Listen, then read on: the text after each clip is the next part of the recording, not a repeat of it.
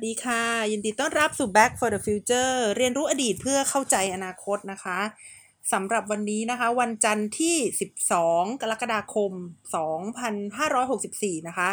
ก็เป็นอีกวันหนึ่งที่ผู้ติดเชื้อโควิดสูงมาก ๆ เลยทีเดียวนะคะ แล้ววันนี้นะคะดิฉันนัชชาพัฒเนี่ยก็ได้ไปค้นคว้าหาข้อมูลมาให้คุณผู้ฟังฟังนะคะว่าเเพราะเหตุใดนะคะ ผู้ติดเชื้อโควิดเนี่ยจึงเพิ่มสูงมากๆเลยนะคะ และดิฉันก็ได้ไปพบข้อมูลที่น่าสนใจมากๆเลยนะคะว่าไม่ใช่เฉพาะประเทศไทยประเทศเดียวนะคะ ก็ยังมีอีกหลายประเทศนะคะ ซึ่ง ในอดีตที่ผ่านมาก็คือว่าในช่วงปี 2020 เนี่ยนะคะ เป็นช่วงปีที่ประเทศต่างๆ ที่ที่ฉันกำลังจะเล่าให้ฟังในตอนนี้เนี่ยเป็นคือคือเป็นตัวอย่างของความสำเร็จนะคะ ในการจัดการกับปัญหาโควิด คือมีจำนวนผู้ติดเชื้อเนี่ยไม่สูงมากนะคะแล้วก็มีจำนวนคนตายเนี่ยค่อนข้างที่จะต่ำมากนะคะคำถามก็คือว่ามันเกิดอะไรกับประเทศเหล่านั้นนะคะ ถึงได้อ่า กับตลปัดไปนะคะ ในปีนี้นะคะเมื่อเมื่อเมื่อคืนนี้นะคะมีฟุตบอลยูโรนะคะซึ่งดิฉันเข้าใจว่าคนก็เข้าไปเต็มสนามเลยนะคะแล้วก็ไม่ได้ใส่หน้ากากด้วยทำไมประเทศอังกฤษเนี่ยซึ่งเคย เป็นศูนย์กลางของวิกฤตโควิดนะคะจึงสามารถผ่านพ้นวิกฤตนี้ไปได้นะคะ แล้วทำไมประเทศในเอเชียแปซิฟิกเนี่ยนะคะ อย่างเช่น อินโดนีเซียนะคะไทยเวียดนาม มาเลเซียไต้หวันเนี่ยนะคะ ถึงได้เจอระลอกใหม่นะคะ แล้วก็กำลังก้าวเข้าสู่จุดที่เรียกได้ว่าจุดจุดจุดสูงสุดนะคะของการระบาดของโควิดเลยทีเดียวนะคะ ก็มาดูกันนะคะ ประเทศแรกที่น่าสนใจนะคะก็คือประเทศอินโดนีเซียนะคะ ประเทศอินโดนีเซียเนี่ยน่าสนใจมาก เนื่องจากว่าเป็นประเทศที่มีประชากรเนี่ยค่อนข้างที่จะมากที่สุดนะคะในในเอเชียตะวันออกเฉียงใต้นะคะ และที่สำคัญนะคะก็คือว่าอินโดนีเซียเนี่ยเขามีการกระจายอำนาจที่เรียกได้ว่าดีมากเลยนะคะ คือ คำคำคำว่าดีในที่นี้หมายถึงกระจายมากนะคะ แต่ว่าคำว่าดีในที่นี้ก็ไม่ได้อาจจะไม่ได้เป็นตัววัด effectiveness นะคะหรือว่าประสิทธิภาพนะคะ แต่สิ่งที่ชัดเจนของอินโดนีเซียเนี่ยก็คือเขามีเรื่องของการกระจายอำนาจนะคะในช่วงนี้เนี่ยนะคะคือในวันนี้เนี่ยก็กล่าวได้ว่าอินโดนีเซียเนี่ยนะคะเป็นเป็นจุดฮอตสปอต จุดหนึ่งเลยนะคะของการระบาดของโควิดนะคะในเอเชียตะวันออกเฉียงใต้นะคะเราถึงได้หยิบยกขึ้นมานะคะเเราพบว่านะคะคนที่ติดเชื้อโควิดเนี่ยมีอยู่เกือบๆจะ 3ถึง4หมื่นเลยนะคะ3ถึง4หมื่นเคสเลยนะคะ แต่ว่าถ้าเกิดเราดูจำนวนผู้ติดเชื้อต่อล้านคนเนี่ยก็ก็ยังน้อยกว่าไทยนะคะ ก็คือนิเคอีเอเชียเนี่ยเขาได้ทำโควิด -19 เอ่อ recovery index นะคะ ซึ่งเขาก็ได้ดูตัวชี้วัดต่างๆ 3 ตัวนะคะ ก็คือเรื่องของการบริหารจัดการวัคซีนนะคะะเรื่องของการเคลื่อนไหวทางสังคมนะคะ แล้วก็เรื่องอื่นๆด้วยเนี่ยอินโดนีเซียเนี่ยถึงมีีผู้ติดเชื้อมากเป็นเกือบเกือบสี่หมื่นเนี่ยนะคะ แต่ก็ยังอยู่ในอันดับที่ดีกว่าประเทศไทยนะคะ ก็คือมีวันวันที่ 30 จูนเนี่ยนะคะ วันที่ 30 มิถุนาเนี่ยนะคะ ใน 120 ประเทศนะคะของไทยก็ได้เป็นอันดับที่ 118 นะคะก็นับได้ว่าเอ่อถ้ามองในแง่ดีก็คือก็คือก็คือเรายังมีช่องทางในการพัฒนานะคะ คือหลาย ๆ ครั้งที่เวลาดิฉันได้ที่โหลอะไรเงี้ยก็จะบอกตัวเองว่าเราไม่มีต้นทุนนะคะ ครั้งต่อไปก็ขอให้พัฒนาไปกว่านนี้อีกนิดนึง เราก็จะได้ขยับอันดับขึ้นไปนะคะ ก็ขอให้กำลังใจประเทศไทยมาณที่นี้ด้วยนะคะ ในอินโดนีเซียนะคะก็เหมือนประเทศอื่นๆนะคะ ในเอเชียตะวันออกเฉียงใต้ที่เวลามีปัญหาโควิดแล้วเนี่ย มันก็ได้ทำให้เกิดสภาวะเอ่อ hospital overload นะคะ จริงๆ ไม่ใช่เฉพาะเอเชียตะวันออกเฉียงใต้หรอกก็ทั่วโลกนั่นแหละนะคะดิฉันจำได้ว่าในช่วงปีที่ผ่านมาเนี่ยช่วงเดือนพฤษภานะคะ ตอนที่โควิดมันระบาดหนักๆ ในอิตาลีนะคะ ตอนนั้นเนี่ยมีข่าวว่าทางโรงพยาบาลจะต้องเลือกเลยนะคะ ว่าจะให้ใครนะคะได้สิทธิ์ ในการใช้เครื่องช่วยหายใจนะคะ ก็คือจะดูว่าเขาเนี่ยอายุมากนะคะ หรือว่าเขาเนี่ยอายุน้อยนะคะเป็นเป็นอย่างนี้กันเลยทีเดียวนะคะ ตอนนั้นที่ฉันก็ได้คิดไว้ในใจนะคะ ว่าถ้าเป็นประเทศไทยเนี่ยเขาคงไม่ดูอายุนะคะ แต่เขาจะดูว่า ใครมีเส้นมากกว่ากันนะคะ ก็คือตอนนั้นเนี่ยดิฉันก็คิดคิดคิดเฉยๆนะคะ แต่ก็ไม่คิดว่าวันหนึ่งมันจะอยู่ใน ในในหน้าข่าวของประเทศไทยนะคะ ก็คือคิดว่ามันจะเป็นข่าวต่างประเทศเนี่ยแหละตลอดไปนะคะ ไม่ไม่ไม่คิดว่า ไม่คิดว่าวันหนึ่งดิฉันจะต้องมาอ่านโพสต์ของคุณหมอที่ที่คำครวญว่าเอ่อมาวันนี้จำเป็นจะต้องเลือกแล้วนะคะเอามาดูอินโดนีเซียกันต่อนะคะเอ่อเขาบอกว่าสาเหตุของการระบาดเนี่ยนะคะ มันเกิดมาจากช่วงวันหยุดนะคะ ที่เรียกได้ว่าเป็นวันอิดนะคะ วันอิดเนี่ยอยู่ในเดือน พฤษภาคมนะคะ ซึ่งหลังจากนั้น 5-7 สัปดาห์ก็คือก็คือในช่วงนี้พอดีเลยนะคะ เดือนกรกฎาคมเนี่ยก็จะมีการระบาดของโควิดมากนะคะ เพราะว่าไม่ได้ใช้กฎของการสร้างระยะห่างทางสังคมนะคะ ซึ่งตอนแรกเนี่ยที่ที่ฉันเกริ่นไปก่อนว่าอินโดนีเซียเนี่ยเขามีการกระจายอำนาจที่ค่อนข้างมากเนี่ยนะคะ คือรัฐบาลนะคะ ส่วนท้องถิ่นนะคะ แล้วก็ชุมชนทั้งหลายเนี่ยเขาเขาไม่ยอมนะคะเขาไม่ยอมสร้างระยะห่างทางสังคมนะคะ เพราะว่าเขาเนี่ยต้องการที่จะเฉลิมฉลองนะคะ แล้วก็ที่สำคัญนะคะก็คือว่าอินโดนีเซียเนี่ยก็เหมือนประเทศต่างๆ ในเอเชียนะคะที่มีระบบครอบครัวแบบครอบครัวขยายนะคะ พอมีงานพิธีทางศาสนาอะไรต่างๆ เหล่านี้นะคะ ก็เลยทำให้พวกเขาเหล่านี้เนี่ยมาพบปะกันนะคะ แล้วก็ มีการกินเลี้ยงกัน มีการได้ใช้อุปกรณ์ร่วมกันนะคะ พอมีคนติดหนึ่งคนนะคะ คนอื่นๆก็ติดไปด้วยนะคะเพราะฉะนั้นนะคะกว่ากว่านะคะองค์กรปกครองส่วนท้องถิ่น แล้วก็ชุมชนเนี่ยเขาจะยอมนะคะให้มีระยะห่างทางสังคมนะคะก็ในกรณีที่กรณีของผู้พบเชื้อใหม่เนี่ยเพิ่มขึ้นมาก ๆ แล้วนะคะ กราฟนะคะก็ถ้าเราดูกราฟเนี่ยนะคะเราก็จะเห็นว่าตัวเลขของอินโดนีเซียเนี่ยเขาจะพุ่งขึ้นนะคะในช่วงต้นเดือนกรกฎาคมเป็นต้นมานะคะ ซึ่งตอนนี้เนี่ยถ้าเกิดเทียบเคียงกับอินโดนีเซียแล้วนะคะ ชาติที่มีจำนวนผู้ติดเชื้อเพิ่มขึ้นมาก ๆนะคะ ก็จะกอดคอกันอยู่นะคะ ก็จะมีมาเลเซียประเทศไทยนะคะ เวียดนามนะคะสี่ประเทศเนี่ยแหละ อินโดนีเซีย มาเลเซียไทยและเวียดนามนะคะ เราก็จะกอดคอกันนะคะ เป็นชาติที่มีเชื้อ ผู้ติดเชื้อติดโควิดนะคะเพิ่มขึ้นมาก ๆ โดยเฉพาะประเทศไทยนะคะกับเวียดนามเนี่ยก็เพิ่มขึ้นประมาณ 60%นะคะแต่ถ้าเทียบกับจำนวนประชากรแล้วนะคะมาเลเซียเนี่ยก็ยังรุนแรงกว่าอินโดนีเซียนะคะมาเลเซียก็ยังรุนแรงกว่าอินโดนีเซียก็ถือได้ว่ามาเลเซียเนี่ยก็ น่าจะอยู่ในระดับที่ง่อมนะคะง่อมนะคะไม่แพ้กันนะคะ มาดูต่อไปนะคะว่าในช่วงเดือนพฤษภาคมที่มีเทศกาลตรุษอิดเนี่ยนะคะเกิดอะไรขึ้นนะคะ เกิดการเดินทางนะคะเพื่อเฉลิมฉลองการสิ้นสุดนะคะของเดือนรอมฎอนนะคะกับครอบครัวนะคะ คือแม้ว่ารัฐบาลในส่วนกลางเนี่ยเขาจะห้ามการเดินทางแล้วนะคะ แต่ว่ารัฐบาลในส่วนท้องถิ่นเนี่ยไม่ห้ามมาได้นะคะไม่ว่าอะไรไม่ต้องกักตัวนะคะ ก็เลยทำให้ผู้คนจำนวน1.5 ล้านคนเนี่ยนะคะเดินทางกลับบ้านนะคะ โดยข้อมูลนะคะจาก Google นะคะเขาบอกว่าคนอินโดนีเซียนะคะเดินทางนะคะในช่วงวันตรุษอิดเนี่ยนะคะมากกว่าในช่วงอิดนะคะของปีที่แล้วนะคะ จากดูว่านะคะคนไปพัตคาเนี่ยนะคะก็ ก็ในปีที่แล้วเนี่ยลดลง 28%นะคะ แต่ในปีนี้ลดลงเพียงแค่ 9.5%เท่านั้นนะคะ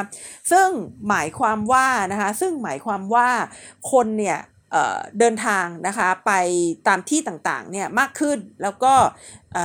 สามารถนำพานะคะไวรัสติดไปกับตัว แล้วก็ไป เพิ่มจำนวนผู้ติดเชื้อนะคะในพื้นที่ต่างๆนะคะ นอกจากนี้แล้วนี่นะคะ เชื้อไวรัสที่กำลังระบาดในอินโดนีเซียนะคะ ส่วนมากก็จะเป็นเชื้อเดลต้าเป็นหลักนะคะ เชื้อเดลต้าเป็นหลัก คือมีประมาณ 25%นะคะ ซึ่งรัฐบาลนะคะก็ไม่ได้คาดหวังนะคะว่าเดลต้าเนี่ยจะมาเร็วกว่าขนาดนี้นะคะ คือคิดว่าเดลต้าเนี่ยจะอยู่ที่อินเดียแล้วก็ไม่ได้คิดว่าเขาจะมาเร็วขนาดนี้นะคะ ดังนั้นเนี่ยก็ก็ก็คงจะไม่ได้เตรียมการนะคะแล้วก็ไม่ได้พยายามป้องกัน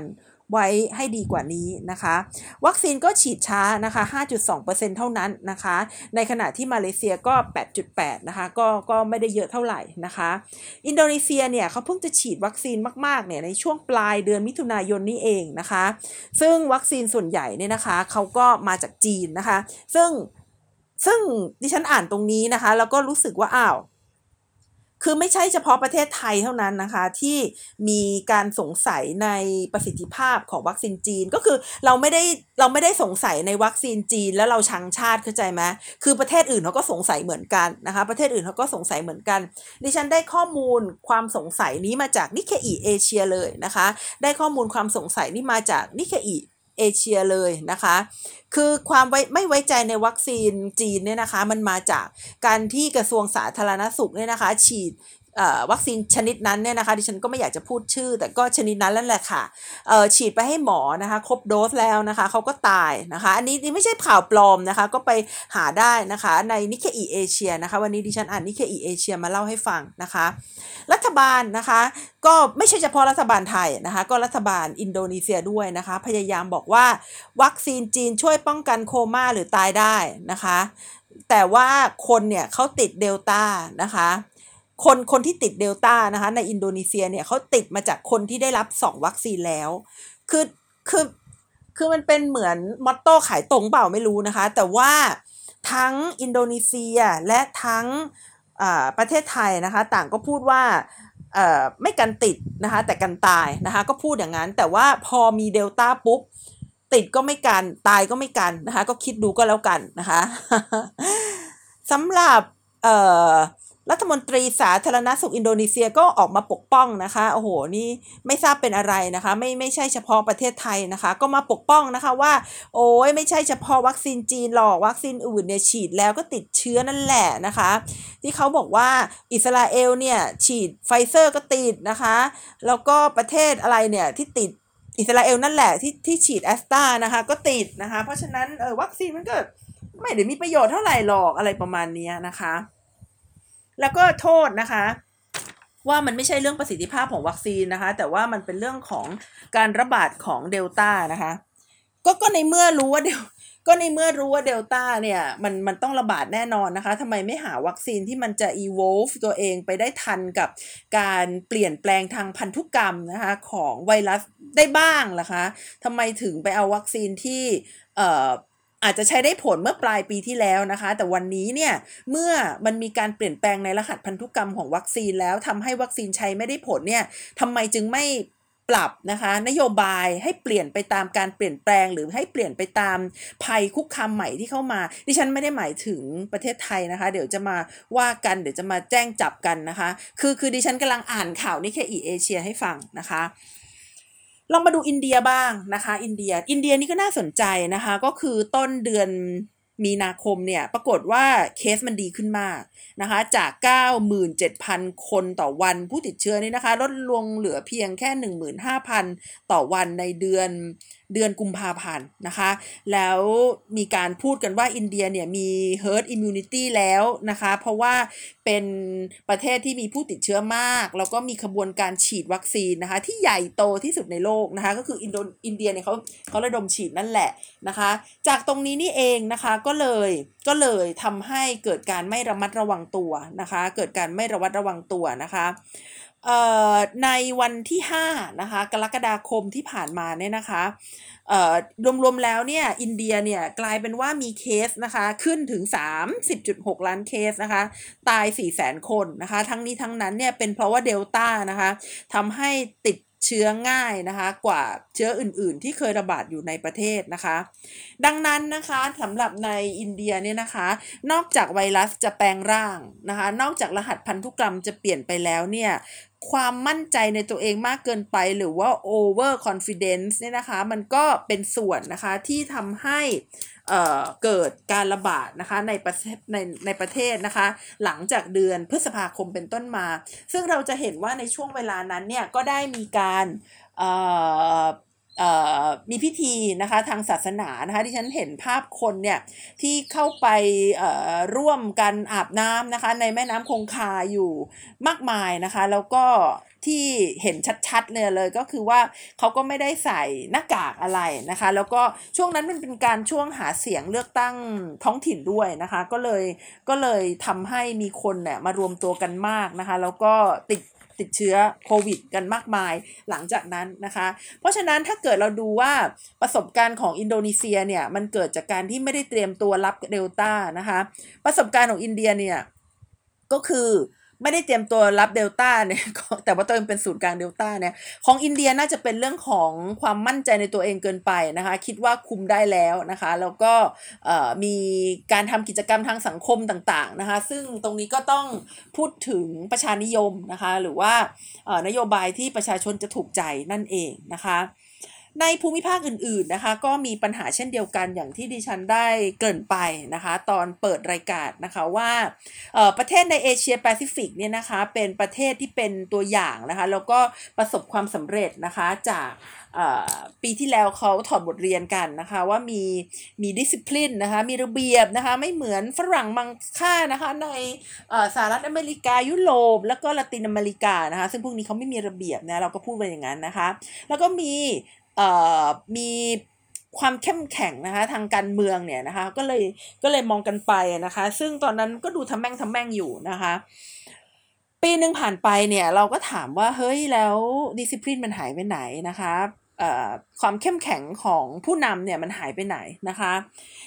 ประเทศที่จะมาเล่าต่อไปเนี่ยนะคะ ก็คือประเทศไทยเวียดนามแล้วก็กัมพูชาเนี่ยนะคะ ในช่วงแรก ๆ ก็คือในปีที่แล้วของคือคือในช่วงนี้ของปีที่แล้วเนี่ยก็เรียกได้ว่าประสบความสำเร็จนะคะไต้หวันอ่าไต้หวันก็ก็ลืมไม่ได้นะคะ ก็เป็นเอ่อเอ่อจะเรียกว่าประเทศแล้วจีนจะโกรธไหมอะเรียกว่าเป็นเออพูดถึงไต้หวัน ถ้าในทางรัฐศาสตร์จะถามว่าเป็นประเทศไหมนะคะคือเขาบอกว่าการที่จะเป็นรัฐหรือเป็นประเทศนี่ต้องประกอบไปด้วย 4 อย่างใช่ไหม มีรัฐ มีประชากร มีดินแดนนะคะ แล้วก็มีรัฐบาลที่บริหารประเทศได้ ถ้าพูดอย่างนี้เนี่ย ไต้หวันก็เป็นประเทศได้ถูกไหมแต่ว่าเเวลาเราพูด ว่า 4 อย่างเนี่ยนะคะเราเรามักจะไม่ได้พูดอีกหนึ่งอย่างนะคะก็คือการยอมรับของชาติอื่นนะคะก็คือระบบอุปถัมภ์ในความสัมพันธ์ระหว่างประเทศนั่นแหละนะคะใครพวกใคร ใครพวกใครนะคะถ้าเกิดคุณอยากจะเป็นประเทศแล้วประเทศอื่นเขาไม่สนับสนุนคุณนะคะคุณก็ไม่ได้เป็นประเทศนะคะก็เป็นระบบใครพวกใครนะคะก็ไม่ได้มีเฉพาะในภูมิภาคเอเชียนะคะแต่ว่าระบบอุปถัมภ์หรือใครพวกใครเนี่ยก็มีอยู่นะคะแม้แต่ในความสัมพันธ์ระหว่างประเทศนะคะ ดังนั้นนะคะไต้หวันเนี่ยจึงจึงยังเป็นประเทศไม่ได้นะคะในความหมายของ ความสัมพันธ์ระหว่างประเทศที่เรียกได้ว่าใครพวกใครนะคะ เอามาดูนะคะว่าไต้หวันเนี่ยสมัยปีที่แล้วนะคะเขาโต้ตอบกับสถานการณ์ได้อย่างรวดเร็วนะคะ ในการล็อกดาวน์ประเทศนะคะแล้วก็ปิดพรมแดนนะคะ แต่ว่าเขากำลังเผชิญกับปัญหานะคะ ซึ่งเขาเรียกได้ว่าเป็นปัญหาอะไรนะเอ่อคลัสเตอร์นักบินนะคะคลัสเตอร์นักบินนะคะ ส่วนญี่ปุ่นนะคะก็ ถือว่าทรงๆนะคะทำทำไมถึงเป็นอย่างนั้นนะคะ เพราะว่ารัฐบาลเนี่ยเขาเป็นรัฐบาลที่แบบไม่ค่อยมาบังคับอะไรประชาชนมากมายนะคะ ใน Nikkei Asia เขียนว่ารัฐบาลญี่ปุ่นเป็นรัฐบาล laissez-faire นะคะ คือคือเข้ามายุ่งน้อยมากนะคะ เข้ามายุ่งน้อยมากนะคะ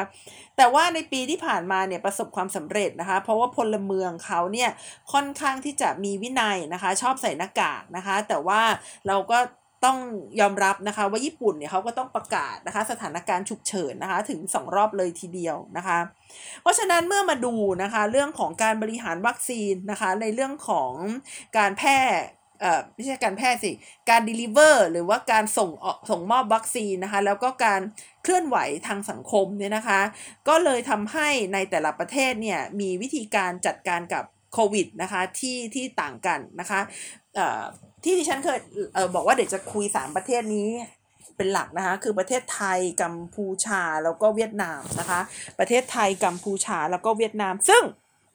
เมื่อหกเจ็ดเดือนที่แล้วนะคะสามประเทศนี้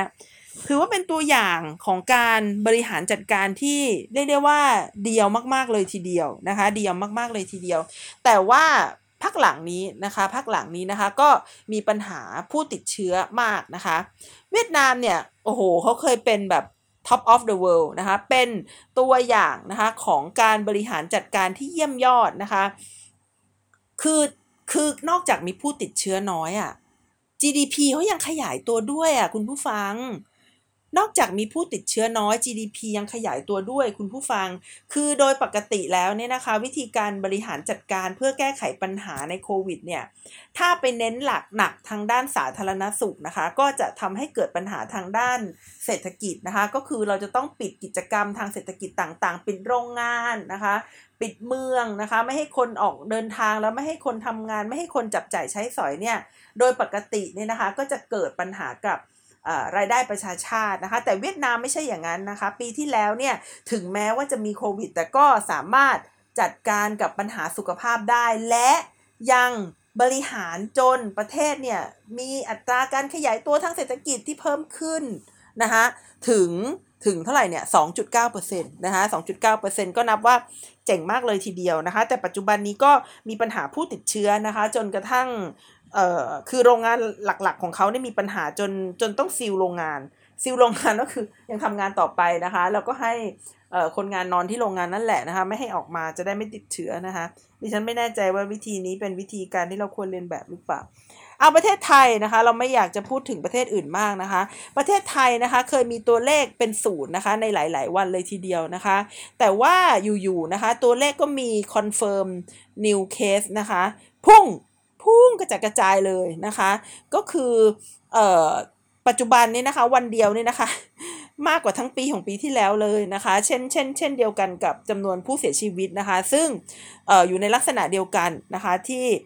จำนวนผู้เสียชีวิตทั้งทั้งปีของปีที่แล้วเนี่ยน้อยกว่าผู้เสียชีวิตในหนึ่งวันนะคะในปีนี้อีกนะคะ แล้ว ICU ก็เต็มนะคะ ICU ICU ก็เต็มเนี่ยนะคะเขาบอกว่า third wave ของประเทศไทยเนี่ยนะคะเขาก็มาจากไนท์คลับนะคะมาจากไนท์คลับ second wave เนี่ยมาจากแพรปลาเอ้ยไม่ใช่แพรปลา ตลาดค้าส่งปลานะคะ กัมพูชานะคะ มาที่กัมพูชาต่อที่กัมพูชาเลยนะคะ กัมพูชาที่เขาก็รักษาระดับดีนะ ถึงเดือนกุมภาพันธ์เนี่ยเขามีทั้งหมดแค่ 500 เคสเองนะนะคะ แต่หลังจากนั้นเขาเกิดปัญหาเหมือนกันนะคะ ในช่วงที่เขายังเจ๋งๆอยู่เนี่ยมีหนังสือเชิดชูฮุนเซนเลยนะคะ ดิฉันฟังจาก ข่าวตอนเช้าเนี่ยเออเป็นเป็นฮีโร่ของประเทศเลยนะคะ เป็นฮีโร่ของประเทศเลยว่ากัมพูชาเนี่ยสามารถจัดการกับปัญหาโควิดได้โดยที่ฮุนเซนเนี่ยเป็นผู้นำที่ทรงวิสัยทัศน์นะคะ เป็นเอ่อฮีโร่นั่นแหละ เป็นเป็นวีรบุรุษนะคะ แต่ว่าในที่สุดนะคะ ในที่สุดเราก็จะเห็นว่าในช่วงนี้เนี่ยก็เกิดการเปลี่ยนแปลงขึ้นนะคะ ส่วนญี่ปุ่นที่เมื่อกี้เล่าให้ฟังนะคะว่ารัฐบาลสไตล์สไตล์ต่างคนต่างจัดการตัวเองก็แล้วกันนะคะรัฐบาลสไตล์ laissez-faire เนี่ยนะคะเขาก็ยืนยันว่าเขาจะจัดโอลิมปิกในสองสัปดาห์นะคะเขาก็ยืนยันนะคะว่าเขาจะจัดการโอลิมปิกในสองสัปดาห์นะคะ ทั้งหมดนี้ที่ที่ฉันพูดมาเนี่ยมันมันสื่ออะไรนะคะ มันสื่อว่าเรื่องโควิดเนี่ยนะคะ มันควบคุมได้ยาก แล้วก็คาดการได้ลำบากนะคะ ควบคุมได้ยากแล้วก็คาดการได้ลำบากนะคะ กรณีที่ประสบความสำเร็จเนี่ยบางทีเอามาเรียนแบบกันไม่ได้นะ บางทีเอามาเรียนแบบกันไม่ได้นะคะอ่าแล้วก็ประเทศที่ประสบความสำเร็จเนี่ยอาจจะไม่ได้ประสบความสำเร็จอยู่ตลอดไปนะคะ ประสบความสำเร็จไม่ไม่ไม่ถาวรนนะคะ ไม่ไม่ได้อยู่ตลอดไปนะคะ และ อุปสรรคของการจัดการโควิดในประเทศเนี่ย มันไม่ใช่ในเรื่องของไวรัสอย่างเดียวนะคะ คือ คือ คือพูดไม่ได้ว่ามัน มัน มันมีปัญหาจากไวรัสอย่างเดียวนะคะ แต่มันมาจากการบริหารจัดการเชิงนโยบายด้วยนะคะ มันมาจากการบริหารจัดการเชิงนโยบายด้วยนะคะ เช่นอินเดียเนี่ย พอเริ่มจะควบคุมเคสได้แล้วนะคะ ก็ ปล่อยปะละเลยไปเลยนะคะ จนทำให้ผู้ติดเชื้อเนี่ยอยู่ๆก็เพิ่มขึ้นมามากจากกิจกรรมทางสังคมนะคะ เช่นเดียวกับอินโดนีเซียนะคะ ซึ่งดิฉันได้เกริ่นไว้แล้วว่ามีการกระจายอำนาจค่อนข้างมาก แล้วก็หน่วยงานในท้องถิ่นนะคะเขาก็ไม่ไม่ไม่ยังไงอะไม่ ไม่ปิดกั้นการเดินทางของผู้คนสักเท่าไหร่นะคะ ส่วนในประเทศไทยเนี่ยนะคะ ซึ่งเคยเป็น success story ของโลกเนี่ยนะคะ แต่เฉพาะด้านสุขภาพนะ เพราะว่าปีที่แล้วเศรษฐกิจหดตัว 6.1%นะ นั่นก็หมายความว่าเราอะประสบความสำเร็จในการแก้ไขปัญหาโควิดจริงหรือ เราสามารถทำให้ผู้ติดเชื้อเนี่ยไม่ได้มีจำนวนเพิ่มขึ้นมาก แต่ว่าผู้ที่จะได้รับผลกระทบทางเศรษฐกิจเนี่ยหนักหนาสาหัสมากนะคะ เพราะฉะนั้นจริง ๆ แล้ว success story ของประเทศไทยเนี่ยเป็น success story ที่ทำนานไม่ได้อะ คือคือคือโอเค ประสบความสำเร็จในการล็อกดาวน์แล้วคุณต้องเปลี่ยนแผนไง เพราะว่ามันไม่มีทางที่มันจะล็อกดาวน์ได้ตลอดเวลาตลอดกาลอะแล้วเพื่อที่จะควบคุมผู้ติดเชื้อให้เป็นศูนย์อะมันเป็นไปไม่ได้ มันเป็นแค่กลยุทธ์ในระยะสั้น และหลังจากที่ใช้กลยุทธ์ในระยะสั้นเสร็จแล้วอะก็จะต้องเปลี่ยนแปลงไปเป็นกลยุทธ์อื่นนะคะ ที่จะสามารถแก้ไขปัญหาได้นะคะ แม้จะมี จำนวนผู้ติดเชื้อสูงนะคะ แต่นายกของเรานะคะ ก็มั่นใจในตัวเองนะคะ บอกว่าจะเปิดประเทศใน 120 วัน ซึ่งท่านนับตั้งแต่วันนั้นก็น่าจะเป็นเดือนตุลานะคะ ซึ่งซึ่งจะเปิดประเทศได้โอ้ยไม่รู้โมเดอร์นาจะเข้ามาหรือยังนะคะ ในตอนนั้นนะคะ เออ แล้ววันนี้ที่ฉันฟังข่าวก่อนที่จะมาคุยกับคุณผู้ฟังเนี่ยเขาบอกว่าเขามีการคุยกันว่าเอ่อวัคซีนเนี่ยนะคะ เข็มที่สองเนี่ยจะเป็นวัคซีน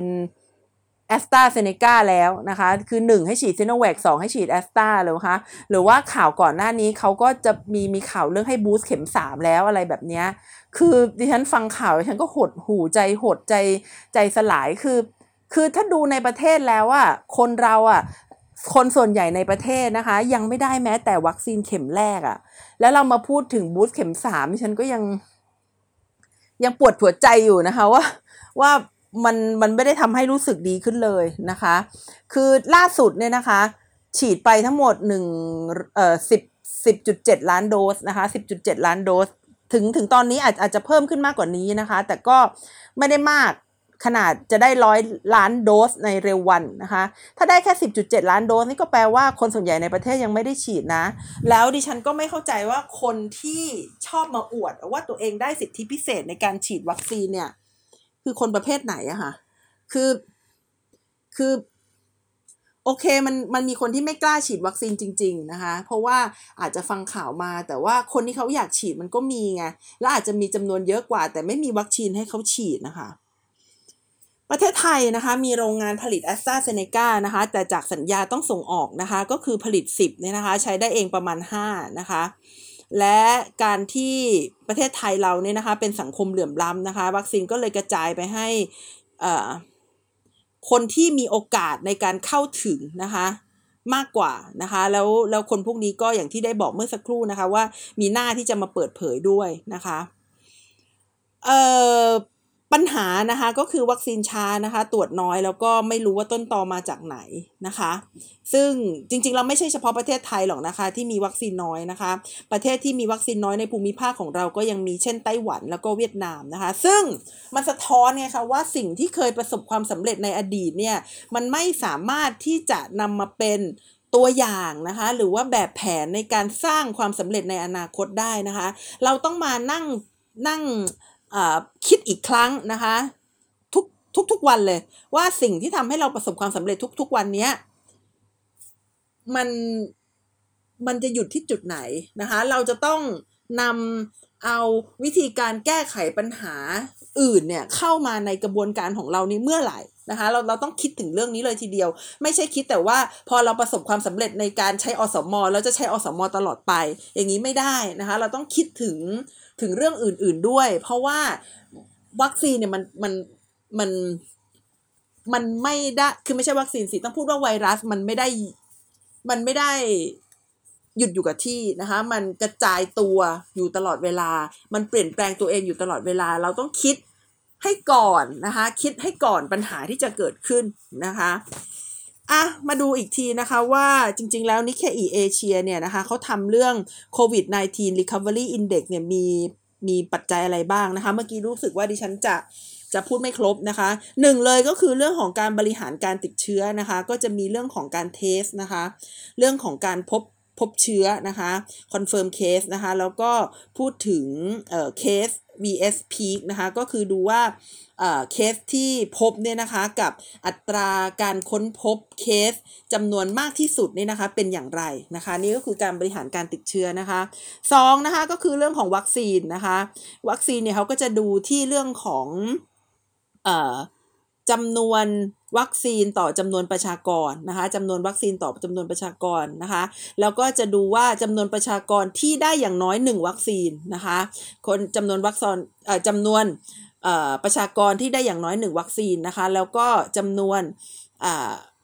การฉีดวัคซีนใหม่นะคะต่อต่อประชากรนะคะ ประการที่3นะคะก็คือเรื่องของการเคลื่อนที่นะคะก็คือเรื่องของการเคลื่อนที่นะคะก็คือการเคลื่อนที่ในชุมชนนะคะนโยบายที่จะห้ามนะคะหรือว่าจำกัดการเคลื่อนที่นะคะแล้วก็กิจกรรมนะคะกิจกรรมต่างๆนะคะที่จะเป็นกิจกรรมที่ทำให้ผู้คนเนี่ยมาชุมนุมกันมากขึ้นนะคะเพราะฉะนั้นที่ฉันสรุปอีกทีหนึ่งนะคะวันนี้พูดอะไรบ้างนะคะวันนี้ก็พูดว่า ไม่ใช่ประเทศไทยเท่านั้นก็ก็จริงนะคะไม่ใช่ประเทศไทยเท่านั้นนะคะ ที่เผชิญกับระระลอกใหม่นะคะของโควิดนะคะระลอกใหม่ของโควิดนะคะ ซึ่งสิ่งนี้นะคะมันแปลว่านะคะประเทศต่างๆ ในภูมิภาคเอเชียตะวันออกเฉียงใต้ หรือว่าภูมิภาคเอเชียแปซิฟิก ซึ่งเคยเป็นตัวอย่างของความสำเร็จนะคะ ก็เผชิญปัญหาไม่แพ้กันนะคะเอ่อซึ่งนั่นสะท้อนให้เห็นว่านะคะหนึ่งนะคะหนึ่งนะคะเอ่อ โควิดเนี่ยเป็นเรื่องที่มีปัจจัยที่ควบคุมได้ยาก แล้วก็คาดการลำบากนะคะสองนะคะแบบแผนที่ประสบความสำเร็จนะคะในประเทศใดประเทศหนึ่งนะคะไม่สามารถที่จะนำมาเรียนแบบในประเทศอื่นได้ และแม้แต่ในประเทศเดียวกันต่างช่วงเวลาก็ไม่สามารถที่จะนำมาเรียนแบบกันได้นะคะ ประการที่3นะคะประการที่ 3 ก็คือออย่า อย่าหลงนะคะ หลงในความสำเร็จนะคะ อย่าหลงในความสำเร็จของตัวเองนะคะ ประเด็นที่4นะคะไวรัสนะคะไม่ได้เป็นสิ่งที่แพร่เชื้ออย่างเดียวนะคะ แต่นโยบายด้วยนะคะที่ที่ จะช่วยทำให้ไวรัสเนี่ยมันแพร่เชื้อได้สะดวกหรือไม่อย่างไรนะคะ ก็สำหรับวันนี้มีเท่านี้นะคะ ก็สั้นๆนะคะ เพราะว่าวันนี้เนี่ย work from home แล้วก็ลูกอยู่บ้าน 2 คนเลย เดี๋ยวต้องไปดูแลลูกๆหน่อยนะคะ ช่วงนี้ก็มีทั้งโฮมสคูลด้วย แล้วก็ทั้งตัวเองก็ต้องทำงานด้วยนะคะ ก็ขอขอบพระคุณคุณผู้ฟังนะคะ ที่ให้กำลังใจกันมาโดยตลอดนะคะ ขอบคุณจริง ๆ มีอะไรก็สามารถส่งความคิดเห็นนะคะมาให้ได้อยากฟังเรื่องอะไรก็ ก็บอกกันได้เช่นเดียวกันค่ะสำหรับวันนี้ขอจากกันไปก่อนนะคะ สวัสดีค่ะ